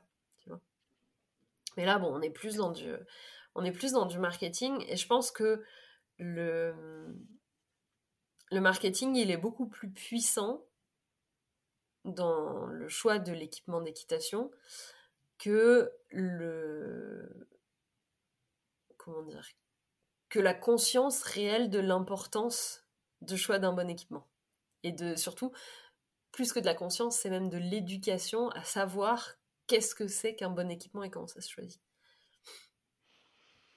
Ça me donne euh, envie de, poser une question, qui, de revenir un peu au cheval là. Euh, parce que du coup, donc là, on parle de, vouloir faire évoluer sa pratique, ou en tout cas de ressentir le besoin de faire évoluer sa pratique. Mais est-ce qu'à un moment donné, euh, notre équipement ne peut ne plus convenir à notre cheval? Et, est-ce qu'il a des manières de nous l'indiquer très clairement? C'est-à-dire des réactions, des comportements qui n'avaient pas et qui peuvent se mettre à se déclarer parce que bah, bah justement en fait petit à petit notre matériel était adapté on va dire à, il y a un an et puis on a évolué le, son corps a changé notre travail a changé et puis la, selle ne repose plus correctement et du coup bah, peut créer une gêne. Ah mais clairement. Ce qu'il faut, en fait, ce qu'il faut se dire, c'est que au début, quand tu choisis une selle pour ton cheval, tu sais pas, tu sais pas ce qu'il faut, que tu achètes en termes de dimension, en termes de, donc tu prends un peu un truc au pif, tu le mets sur le dos de ton cheval, puis tu te dis bon bah la selle elle va pas parce que c'est un mauvais choix de selle. Mais à partir du moment où tu as une selle adaptée, et que tu travailles sérieusement ton cheval, même s'il n'y a pas de, tu vois, de genre le cheval il est arrêté pour tendinite ou de trucs qui font que euh, euh, qui font que tu as un arrêt, de, travail, mais à mesure que tu progresses dans le travail, ton cheval évolue physiquement. Et c'est d'autant plus vrai quand tu pars par exemple d'un jeune cheval et que tu vas vers un cheval d'âge mûr, ou que tu pars d'un cheval euh, qui n'est pas en bon état physique et que tu vas, par le travail, améliorer et, muscler sur, lequel, sur la posture et la locomotion de laquelle tu vas bosser. Sauf que la selle, elle, elle évolue pas en même temps que le cheval. Donc finalement, là, la question, c'est plutôt de se dire, c'est le cheval qui va plus sous la selle, tu vois. D'où l'importance d'avoir un suivi avec son cellier ou son saddlefitter ou son ergonome, peu importe, tu l'appelles comme tu veux, le bonhomme qui vient travailler avec toi, ou la bonne femme. Mais la notion de suivi, elle est déterminante parce que le cavalier change et le cheval change, parce que ce sont des, des êtres vivants, et la caractéristique numéro un du vivant, c'est son impermanence, donc sa capacité à être en permanence en évolution. Et par évolution, c'est pas c'est pas forcément du progrès au sens euh, amélioration. Hein. Ça peut être une dégradation pour x ou y raison. Oui, le changement quoi. Voilà. Mais le matériel, lui, il évolue pas. Tu vois, c'est pas comme si ta selle, elle se levait un matin de son porte-selle, elle, s'étire et tout, puis elle dit hum, aujourd'hui j'ai décidé que j'irai plus sur le cheval sur lequel j'ai été adaptée. Tu vois. Elle a, c'est un outil, c'est un objet. Ça, ça n'a aucune volonté propre et ça n'a même à part les, à part les matelassures qui peuvent évoluer, l'arçon qui peut se déformer un petit peu, mais c'est pas la, c'est pas la selle qui va plus aller au cheval, c'est le cheval qui va avoir évolué. Et ça va faire que c'est le cheval qui ira plus ou la selle qui à la base lui allait bien. Donc là, le suivi, il est vraiment hyper important. Par principe, moi j'indique à mes clients qu'il faut qu'ils restent attentifs à deux choses, qui sont un, les signaux comportementaux de la part du cheval. Donc si le cheval, il commence à rechigner, à être scellé, à, à râler à l'approche du tapis de selle ou à essayer de mordre quand on le sangle, alors que c'est quelque chose qu'il faisait pas du tout, ça peut être un signe que la selle ne lui convient plus. Bon, ça peut aussi être un signe que euh, il s'est mis à avoir des ulcères, par exemple, ou qu'il a mal au dos et qu'il faut voir l'ostéo parce que euh, il a fait l'andouille au pré et qu'il euh, s'est coincé en se roulant, tu vois. Oui, mais c'est un moyen de communiquer que d'un coup il y a un truc qui va plus et du coup il faut enquêter. Bien et la selle peut être, peut enfin doit faire partie, le matériel, l'équipement doit faire partie de l'enquête. Bien sûr. Mais je dirais que quand un cheval se met à manifester des signaux comportementaux euh, qu'on peut qualifier d'indésirables, mais qui sont en fait juste l'expression d'un mal-être, euh, c'est souvent parce qu'il y a une douleur. Donc, avant d'aller euh, faire vérifier sa selle par le saddle fitter, je dirais qu'il faut d'abord vérifier au point de vue veto, ostéo, tu vois, s'il n'y a pas s'il n'y a pas quelque chose dans le corps du cheval qui le rende douloureux. Donc ça, c'est le... Ça, c'est le premier truc. Et puis après, bon, t'as des chevaux, tu sais, qui sont... Euh, bah, qui sont pas très expressifs, qui sont un peu introvertis et tout. Et eux, tu vas pas forcément euh, avoir de signaux comportementaux particuliers à interpréter. Parce que juste, ils disent, euh, ils disent pas trop grand-chose, tu vois. Donc, ça peut être des trucs tellement subtils que tu les loupes. Tu vois, j'avais mon ancien cheval qui était un cheval hyper introverti. Quand ça allait pas, le seul signe qu'il me donnait, c'est qu'il retenait sa respiration quand je le sanglais, tu vois. Donc c'est quand même. Euh, enfin, je veux dire, si tu le sais pas en amont et que t'es pas précis. Enfin, t'es pas câblé sur ce niveau de, précision et de, et de subtilité du signal, euh, tu, bah, tu passes complètement à côté du truc. Euh, donc le deuxième truc, ça va être quand tu vas commencer à avoir des problèmes dans ton équitation de façon large. Ça peut être des problèmes de locomotion, donc un cheval qui, était, qui est un peu irrégulier, tu vois. Un cheval qui a du mal à faire des transitions montantes ou descendantes. Euh, ça peut être un cheval qui, tournait très bien, qui, qui faisait bien ses voltes aux deux mains, puis d'un seul coup, la volte à main gauche, elle devient un peu plus compliquée. C'est un cheval qui n'avait pas de difficulté particulière dans la mise en main, puis qui d'un seul coup se met à, à, être un peu rigide dans l'encolure et puis qui est pas très bien. Ça, ça peut être plein de trucs en fait. C'est quand tu as un, truc qui allait bien et qui d'un seul coup ne va plus, ou que tu sens que le progrès il devrait passer puis en fait il passe plus, tu vois. Genre t'arrives pas à améliorer la qualité, je sais pas, de, euh, de tes changements de pied au galop ou de tes. Quand tu, quand tu sautes, bah, tu fais toujours. T'as toujours une sortie de combinaison qui est compliquée. Enfin, tous ces trucs-là, ça peut te ça peut te mettre un peu la puce à l'oreille et te dire ok bah mon cheval il performe pas comme il devrait performer ou moi je me sentais bien puis d'un seul coup je me sens plus bien parce que on écoute le cheval mais souvent on a les cavaliers ils ont très tendance à être focalisés sur leur cheval mais eux ils s'écoutent plus eux-mêmes. Et donc euh, tu vois le fait de commencer par exemple en tant que cavalier à, se dire ah tiens bah ça fait deux mois en fait que quand je descends de cheval j'ai des tensions en bas du dos que j'avais pas avant. Ou ah tiens, c'est bizarre, mes étriers avant, j'étais réglé euh, des deux côtés pareil, au trou numéro 8 par exemple. Et puis là, pour être bien, soit j'ai remonté ou j'ai redescendu d'un trou, alors que rien n'a changé. Ou tiens, d'habitude, j'ai pas de problème euh, pour me tenir droit, et puis là, mon moniteur, il arrête pas de me répéter euh, redresse tes épaules, t'es complètement avachi sur l'avant, ça va pas. Tu vois, donc c'est tous ces petits signaux-là qui peuvent pointer vers le cheval a changé, ou moi j'ai changé, et euh, où la selle, elle s'est tassée, et du coup, il faut faire quelque chose, il faut faire. Mais c'est. Comment dire C'est tellement vaste comme symptôme possible, et comme conséquence possible, que de repointer ça vers la cause probable, qui peut être la selle, ou ça peut être complètement autre chose, c'est pas forcément évident. Donc je dirais que c'est quand même plus simple de hiérarchiser un peu les choses en mode...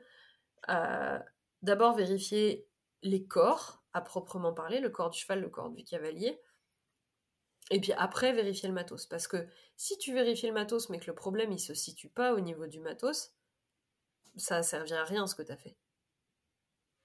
Mais c'est difficile de, de savoir où placer ses curseurs et c'est pour ça que euh, tu vois, typiquement, les gens qui, ont qui, viennent d'acheter un cheval,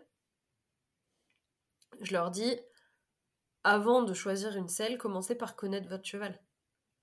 Commencez par le travailler à pied, commencez par passer du temps avec lui, essayez de comprendre comment il communique, euh, faites passer le... Et puis faites tout le contrôle technique, faites le veto, les dents, les pieds et l'ostéo, tu vois. Ça sert à rien de vouloir monter un, cheval qui passe pas le contrôle technique. Euh, et, puis bah voilà, petit à petit, en fait, plus tu vas connaître ton cheval, mieux tu vas te connaître toi, et plus ça va être facile de, discerner si le problème il vient d'un problème fonctionnel du corps ou d'une déficience de l'équipement ou de ça après ça peut être 10 milliards de trucs ça peut être l'alignement des planètes la couleur de tes chaussettes enfin tu vois c'est mais euh, voilà.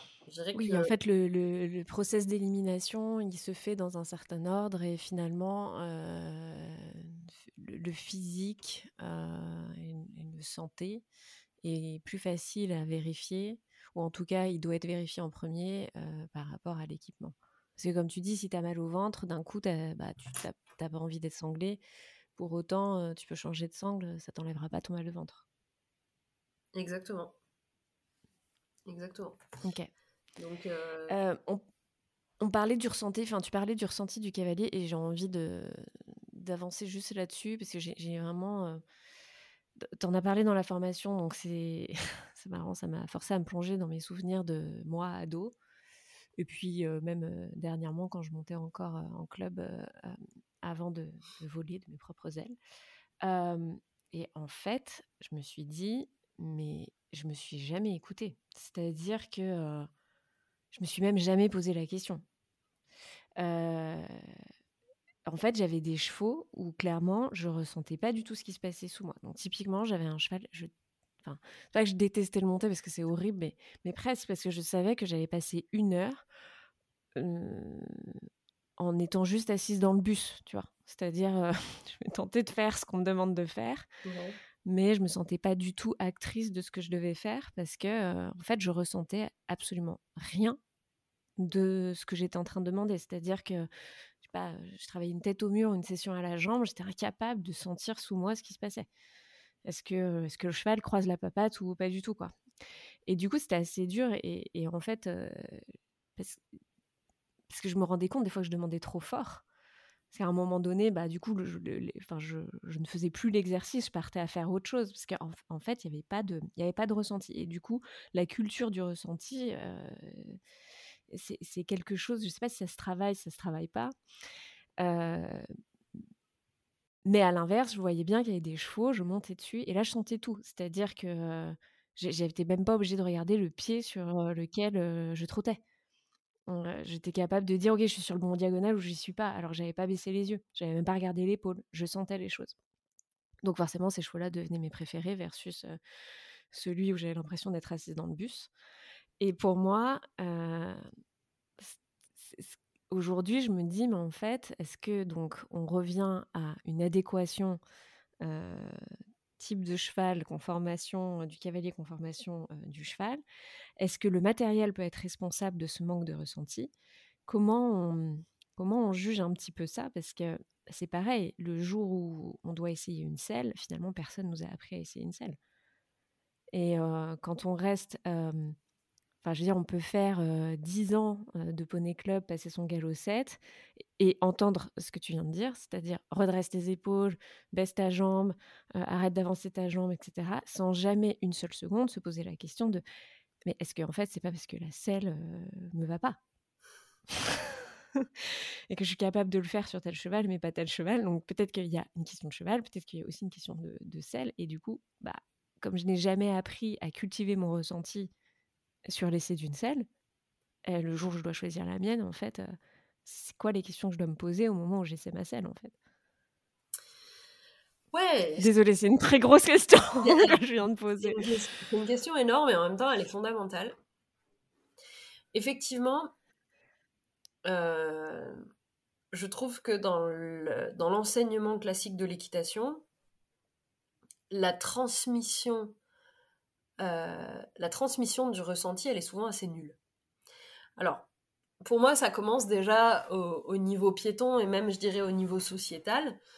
on n'apprend pas à écouter son corps, à écouter ses émotions, etc., etc. C'est même plutôt des choses qui sont un peu, un peu refoulées, un peu tabou, tu vois. Donc, il y a des gens qui sont naturellement très connectés à leur corps et à leurs émotions, à leurs sensations physiques, leurs sensations énergétiques presque, tu vois.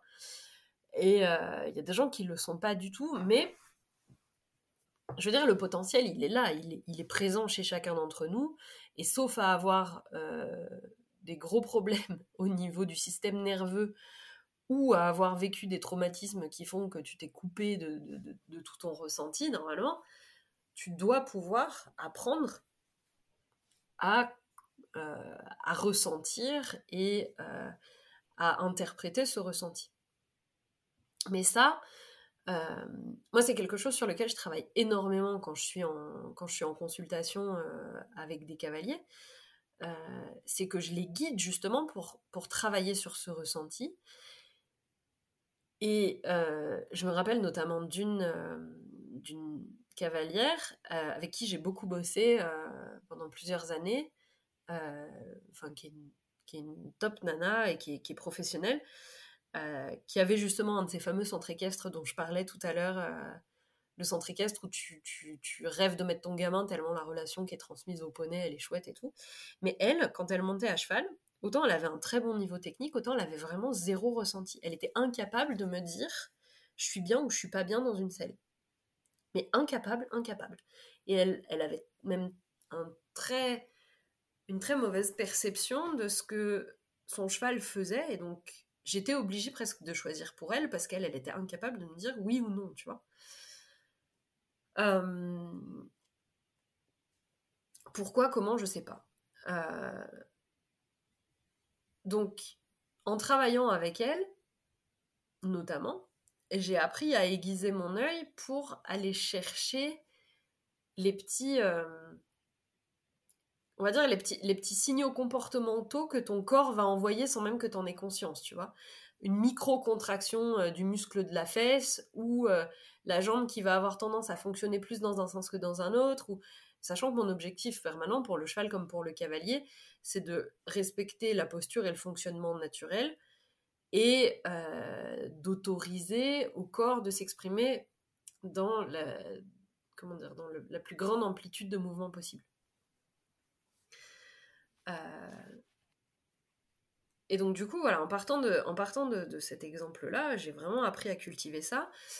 Et euh, j'en ai profité pour aller me former sur un autre truc qui me passionne, euh, qui, qui m'a toujours passionné, sur lequel je bosse depuis, pareil, les années 2008-2010, qui est la posture du cavalier et le fonctionnement du cavalier. Donc j'ai expérimenté plein de méthodes, enfin comme pour le saddle fitting, j'ai expérimenté plein de méthodes, je suis allée me former avec plein de gens, pour essayer de comprendre justement l'interaction précise entre la selle et le cavalier.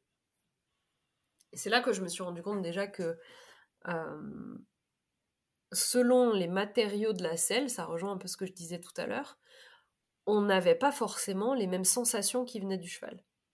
C'est-à-dire que selon les personnes, selon leur profil moteur, selon leur, euh, ce qu'on appelle plus précisément leur préférence motrice, selon leur conformation, selon leurs habitudes, selon le style d'équitation pratiqué, tu pouvais euh, aimer ou détester certains, matériaux, euh, certaines sensations, etc. Il y a des gens qui aiment bien avoir des selles à travers lesquelles ils ressentent tout du cheval, et il y a des gens que ça met complètement en panique d'avoir une selle qui justement envoie trop d'infos et qui préfère avoir un truc un peu plus, euh, on va dire, filtrant dans la sensation.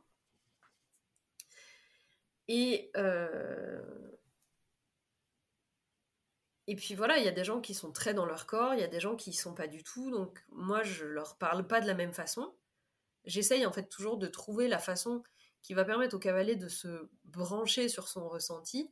Mais il y a des gens, tu vas passer par, les, par des sensations physiques, il y a des gens, tu vas passer par euh, est-ce que ça fait mal ou est-ce que ça fait pas mal, tu vois, c'est même assez binaire parce qu'ils ont tellement de pas de ressenti que la douleur, c'est un peu le, le, seuil, euh, le seuil critique où commence à y avoir un ressenti physique. il y a des gens qui vont être euh, plus dans une recherche de fluidité, d'autres ça va être l'équilibre. Selon les personnes, en fait, on se, on a comment dire, une porte d'entrée qui nous est propre et qui nous permet de nous mettre en contact avec nos ressentis, avec et avec ce qu'on aime ou ce qu'on n'aime pas.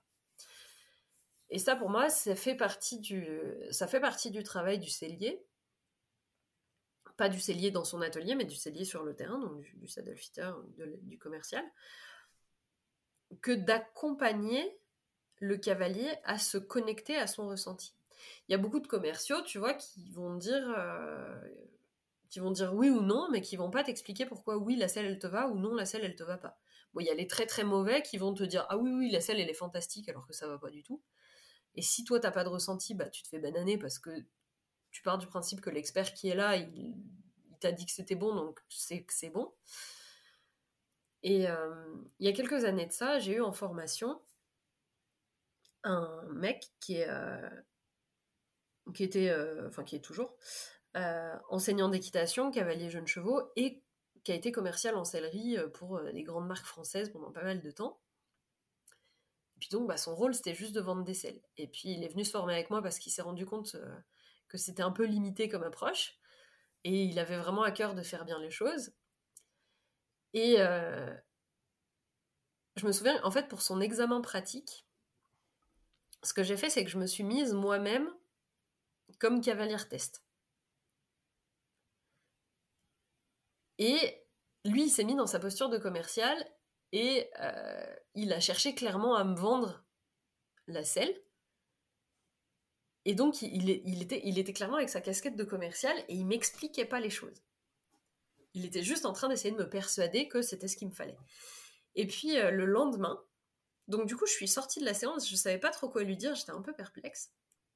J'étais genre, je sais que c'est pas bon ce que tu as fait, mais je sais pas trop t'expliquer pourquoi. Et puis le lendemain, euh, donc ce mec, il est cavalier de, Hunter. Et euh, moi, le Hunter, c'est une discipline que j'aime beaucoup, donc je lui avais demandé de me faire travailler avec mon cheval, parce que bah, il, restait là, il restait là le lendemain.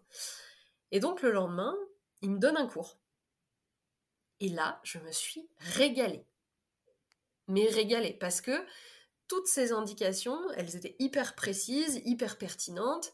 Il me disait là, t'as senti quand t'as fait euh, ta courbe, ton cheval, il t'a traversé un peu la jambe intérieure, machin et tout.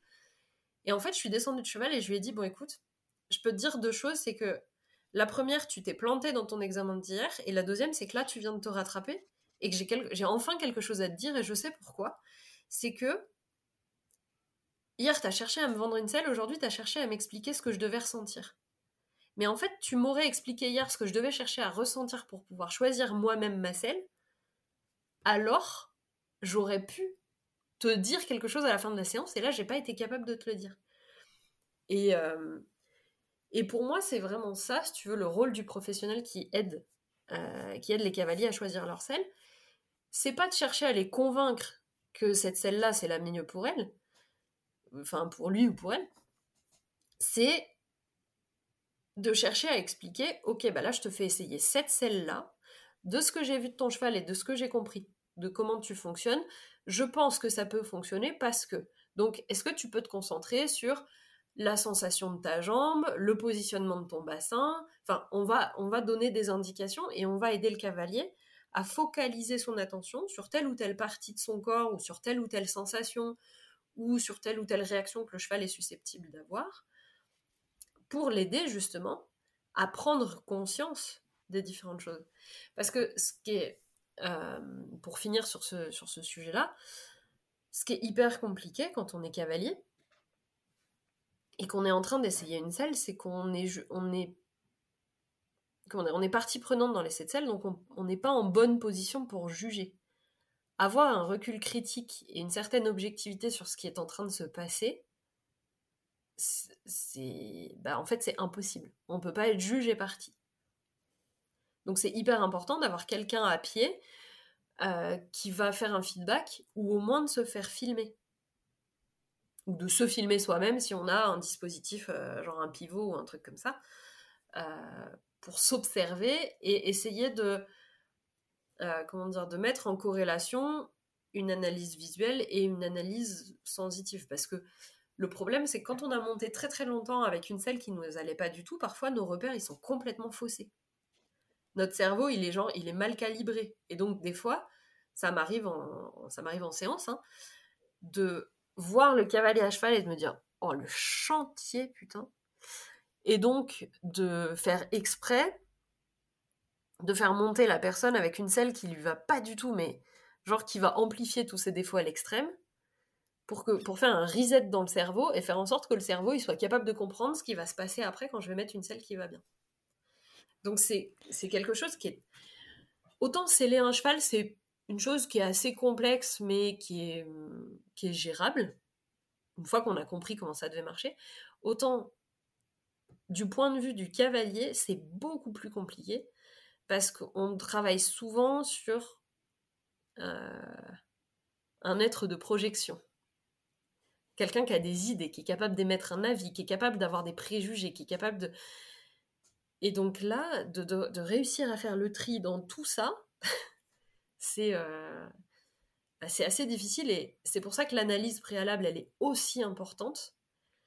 C'est que plus on va avoir d'indices sur la façon que la personne elle a de monter, sur ce qu'elle aime, sur la relation qu'elle a avec son cheval, sur comment le cheval il évolue, plus on a d'indices là-dessus et plus on va pouvoir comprendre comment derrière on va s'en sortir pour aider la personne juste à trouver le bon réglage euh, et à avoir les bons ressentis vis-à-vis de son cheval. Et par bon ressenti, c'est pas forcément quelque chose, euh, c'est pas, pas, forcément quelque chose d'idéal, c'est juste quelque chose qui correspond à qui elle est. Et là, je dirais que pour, euh, pour vraiment terminer, c'est le plus difficile dans mon métier, c'est de laisser mes, comment dire, mes croyances et mes considérations sur ce qu'est l'équitation, ce qu'est un cheval qui va bien, ce qu'est un cavalier qui monte bien, de côté, et de rester au maximum ouverte et disponible euh, au couple que j'ai en face de moi, pour leur apporter ce qui est le mieux pour eux et pas ce qui est le mieux selon moi. Et c'est pas du tout la même chose. Hmm. C'est passionnant. Euh, c'est passionnant, juste en aparté. Euh, donc, euh, bon, bah, ça fait un an et demi, un peu plus, que je n'ai pas mis mes fesses sur le dos d'un cheval, en fait, du coup, depuis que j'ai ma jument. et l'année dernière, je suis allée faire un stage postural pour le cavalier. Et donc, j'ai mis mes fesses sur un, faux cheval avec juste un tapis de montacru. Et en fait, je me suis rendu compte que je ne m'étais jamais assise correctement sur un cheval. C'est assez fréquent. C'est assez fréquent. Je vois, je vois, beaucoup de gens qui qui savent pas s'asseoir correctement à cheval et qui genre ils ont une selle qu'ils adorent. Et à partir du moment où j'équilibre correctement la selle et où je les, je les fais se positionner du coup par l'équilibrage de la selle correctement dans la selle, ils se rendent compte qu'en fait la selle, ils sont hyper mal dedans. Donc euh, ça me surprend pas du tout ce que tu me décris là. Euh... On pourrait y rester des heures. Je vais poser la dernière question, je te propose. Euh, très rapidement, en fait, euh, avec tout ce qu'on a dit, ça fait beaucoup d'informations, je pense, à digérer. Euh, néanmoins, si on doit retenir quelques critères indispensables pour, bah, en fait, pour au moment où on, fait son choix, on va dire, quelles sont les questions à se poser, en fait, pour choisir un, cellier et, une selle sur que ce soit les choix de l'arçon, euh, les choix de l'adéquation euh, pour soi, les choix de l'adéquation pour son cheval, euh, la capacité d'évolution de la selle peut-être. voilà, est-ce qu'on arriverait à donner quelques deux trois points clés qui sont ceux qu'on doit garder en tête justement au moment de, choisir sa selle ou en tout cas de la avant de commencer sa démarche pour choisir son équipement? Alors, je vais essayer de de limiter ça à trois points pour que ce soit facilement euh, Mémorisable. Euh, le premier point, je dirais que euh, quand on n'y connaît rien, quand on n'a jamais acheté de sel, c'est de se faire accompagner. De se faire accompagner par un bon cellier et pour savoir si c'est un bon cellier, il ne faut, pas, euh, faut pas se limiter à une seule personne. Donc, il ne faut pas hésiter à appeler les gens, ou alors envoyer des messages, et, enfin des mails, et à échanger avec eux au préalable pour savoir euh, quelle est l'éthique de la personne. Déjà, c'est hyper important, quelles sont, ses, valeurs, parce que pour moi, c'est un partenariat, donc tu travailles pas bien en partenariat avec quelqu'un dont tu partages pas les mêmes... Enfin, dont tu partages pas les valeurs, tout simplement. Euh, et puis après, c'est de rencontrer les gens, voire de les faire bosser. Alors, c'est pas forcément évident parce que de plus en plus, maintenant, le service comme ça, c'est payant. Donc, ça nécessite d'avoir un petit budget. Mais euh, au moins, je dirais que ça, permet de se sécuriser quant à la personne qui va, enfin, à qui à la fois on va lâcher du fric pour acheter une selle, mais aussi euh, ça permet de se sécuriser sur le suivi à l'avenir. Euh, donc ça, c'est le premier point. Se faire accompagner, mais se faire accompagner par quelqu'un qui ne nous prend pas pour un pigeon, euh, par quelqu'un qui, qui, nous respecte, qui nous écoute. La sensation d'être écouté, elle est fondamentale. Et par quelqu'un qui va respecter les critères qu'on va lui poser. Euh, la deuxième chose, je dirais que c'est de vraiment préciser ce qu'on veut, quels sont les objectifs qu'on a pour son cheval, quels sont les objectifs qu'on a pour soi, et du coup quels sont les objectifs qu'on a pour la selle qui va nous permettre euh, bah, de pratiquer nos activités avec notre cheval. Est-ce que, est-ce que on veut la question de l'argent Alors il y a beaucoup de gens quand je leur dis mais vous voulez mettre quel budget dans une selle qui sont un peu genre ah euh, enfin puis on sent que l'argent c'est un gros tabou quoi. Mais en fait non c'est hyper important. Je dirais même que c'est fondamental d'avoir défini son budget en amont et de savoir qu'est-ce qu'on peut avoir pour ce budget, quitte même à repousser parfois l'achat de la selle, parce que, euh, parce que tout simplement, euh, en fait, on veut quelque chose qui n'existe pas dans le budget qu'on est capable d'investir à, l'instant T.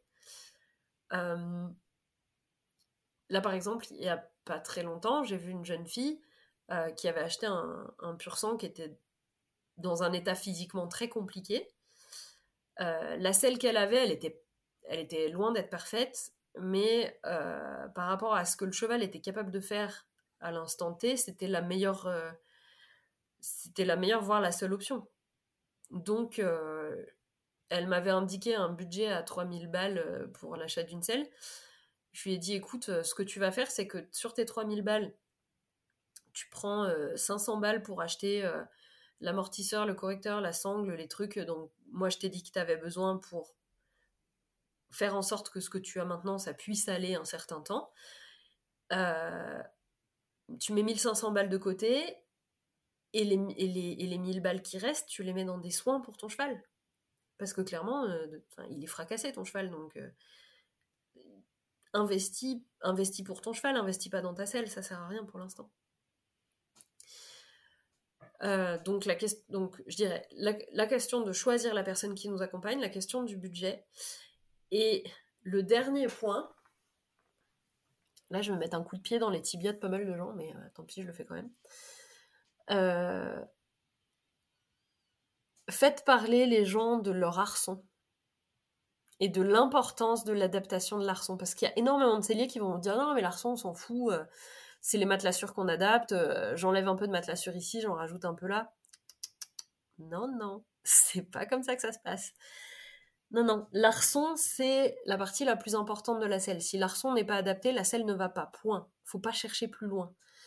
Donc, poser des questions sur les arçons, sur est-ce qu'il y a plusieurs formes d'arçon, est-ce qu'il y a plusieurs ouvertures d'arçon, comment est-ce qu'on fait, est-ce que l'arçon il est réglable dans le temps, quels seraient les avantages à travailler plus ou moins avec euh, tel type ou tel type ou est-ce que euh, par rapport au moment où le cheval où il en est euh, est-ce que c'est est-ce que c'est judicieux d'avoir une selle avec un arçon qui est vraiment sur mesure ou est-ce qu'au contraire on va partir sur de l'évolutif? L'idée c'est que en tant que cavalier euh, particulier, a priori on n'est pas capable de faire tout le travail que fait un professionnel pour nous. Enfin, c'est la définition même du pro, c'est son métier. Et un métier, ça s'invente pas en un claquement de doigts. Euh, mais donc, en tant que particulier, on est obligé de se reposer sur des professionnels, on est obligé de leur faire confiance, mais on n'est pas obligé de gober tout ce qu'ils nous disent. Donc un professionnel, ça se choisit et vraiment, au niveau de la selle, c'est l'arçon qui est important, c'est l'arçon qui est déterminant. Le reste, ça vient après. Mais si la personne, elle n'est pas capable de vous parler de l'importance de son arçon et pas euh, en disant ouais c'est un arçon carbone il est fantastique c'est non non l'arçon ce type d'arçon pour votre cheval ça va parce que ça va pas parce que l'ouverture de garrot elle est comme ça la forme de l'arçon elle est comme ça etc etc c'est euh, c'est vraiment hyper important quoi c'est le point le plus important pour moi super c'est bien résumé euh, je vais finir maintenant cet épisode. Donc, je voudrais juste rappeler que la formation dont je parle, c'est une formation qui est ouverte pour tout le monde. Donc, euh, particulier, c'est pas forcément une formation professionnalisante, mais c'est euh, la formation que tu as ouverte pour que tout le monde puisse, voilà, comprendre euh, les différents points et le cheminement de réflexion qu'il faut avoir quand on veut s'intéresser à l'ergonomie équestre, avec quand même pour but, parce qu'il y a bien un but derrière, d'être capable de, se faire un premier avis sur justement bah, comment choisir son matériel, quelles questions faut se poser, jusqu'à éventuellement pouvoir adapter, on va dire, entre deux passages du saddle fitter son matériel soi-même. C'est bien ça? Mmh, C'est ça. C'est l'objectif, c'est de bah, c'est d'aider les gens à mieux comprendre leurs chevaux, à, moins se faire bananer par euh, les professionnels de la sellerie euh, peu scrupuleux, et effectivement à avoir un minimum de d'autonomie et de recul critique, euh, ce fameux recul critique dont on parlait tout à l'heure, sur le choix de l'équipement et de comprendre les enjeux qu'il peut y avoir derrière par rapport à leur cheval, par rapport à leur bien-être, par rapport à leur santé, et aussi par rapport à leur équitation, tout simplement. Super. Donc du coup, la, prochaine, euh, est-ce que c'est peut-être un peu trop tôt pour parler de la prochaine euh, saison, la prochaine euh, promo? Dit promotion pour une formation. Ah non, parce que la date, elle est, la date, elle est fixée. je vais rouvrir une session d'inscription en février pour un lancement. Attends, je regarde mon calendrier pour pas dire de bêtises sur la date exacte. Le 22 février prochain. 22 février 2023, ce sera la, nouvelle euh, formation qui commencera. Euh, mais voilà, si c'est des questions qui vous intéressent et même, euh, même si a priori vous pensez déjà connaître plein de choses, c'est une formation vraiment hyper globale qui permet de, je pense, d'aider tout jeune propriétaire tout simplement à prendre conscience voilà, du côté multidimensionnel de la tâche d'être responsable d'un cheval et de savoir s'en occuper au quotidien. En plus de la question de la gestion du matériel. Euh, merci beaucoup Eugénie de ton temps ce matin. Euh, je te libère et euh, du coup on peut, je, mettrai toutes les informations en description du podcast. on peut te retrouver sur Instagram, on peut te retrouver sur Facebook, on peut te retrouver aussi sur ton site internet. Tu nous as parlé de ton blog, donc je mettrai le lien également. Et on peut surtout te retrouver donc dans ta formation et dans certains webinaires que tu dispenses à côté. Absolument. Et du coup, à très bientôt. Ouais, merci de ton invitation Fanny et puis à très bientôt. Et voilà, c'est la fin de ce nouveau chapitre. J'espère que vous y voyez plus clair sur l'épineuse question du choix de la selle et du rôle de l'équipement d'une manière générale. Avec Eugénie, on s'est surtout attardé lors de cette conversation à l'ensemble des données et du périmètre dont il faut tenir compte avant de choisir son matériel. En attendant de découvrir mes nouvelles invités pour le deuxième volet de cette saison, je vous invite à me retrouver dans 15 jours pour un épisode spécial fête de fin d'année. Si vous n'aviez pas pris le temps de vous abonner au podcast en début de chapitre, c'est le moment de le faire. J'en profite donc pour vous remercier de vos écoutes. Vous êtes le moteur qui fait avancer la machine. Sans vous, personne pour écouter, pour partager et nous permettre de nous faire connaître. Je vous souhaite à tous de très bonnes fêtes et à bientôt.